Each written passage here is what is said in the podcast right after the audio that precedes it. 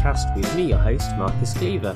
This week we're going to be looking at the case of Navigators Insurance Company Limited and Atlas Navios Navegacao LDA, and the citation for this case is 2018 UKSC 26. And we're getting into shipping law this week, and while that tends to have its own unique legal regime, we will see that, in this case at least, there is a strong relationship with insurance, contract, and the law of tort. The ship in question is called the B Atlantic and was owned by Atlas Navios. In August 2007, a drug gang used the ship to try and export cocaine from Venezuela by strapping it to the hull of the vessel. This attempt failed before it began as the ship was detained before even leaving Venezuela. The problem is that ships can remain in detention for a long time, but the insurance contract made provision for this in Clause 3 so that after six months the vessel could be considered a constructive total loss and the owner could recover. You might be tempted to think that that is it then, but as is often the case with insurers, things are not so simple and there are a couple of provisions in the contract that we need to be aware of.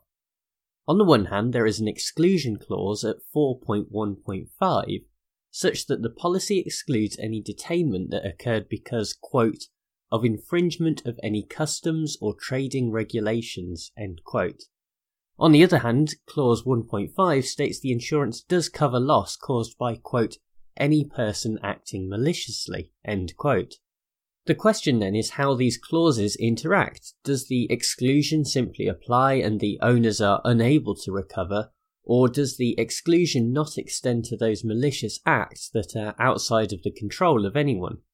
The High Court took a sympathetic view towards the ship owners and held that the action of the drug smugglers should not affect the ability to recover.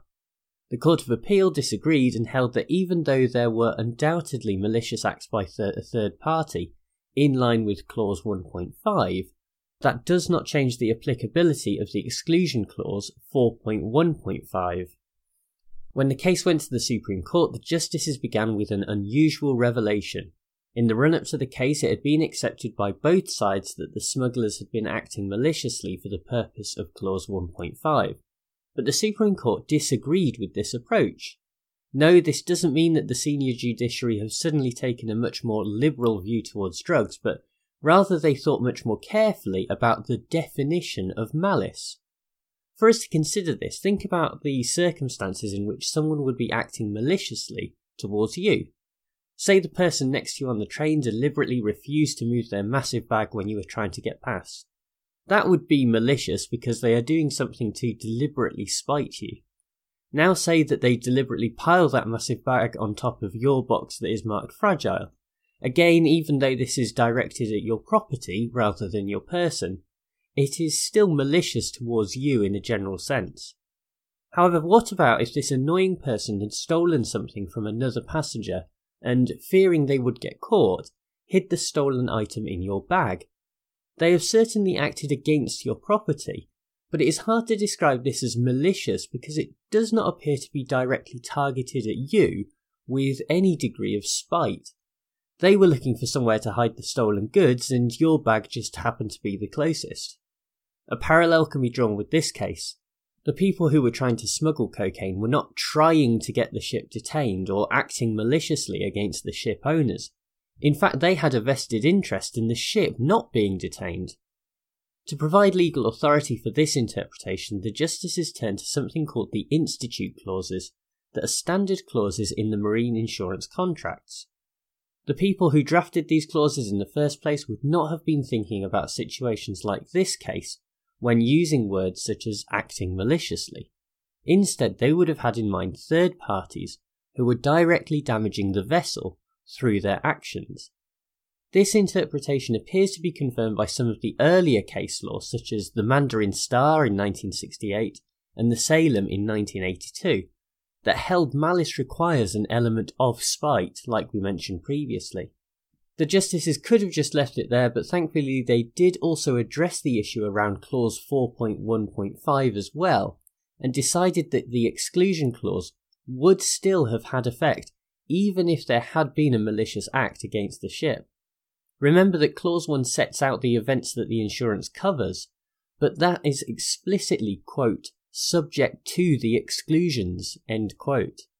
Any attempt to try and read the wording so that a meaningful distinction is drawn between the malicious act that would allow for a claim and the infringement of customs regulations that is excluded simply does not work because they both revolve around the same event.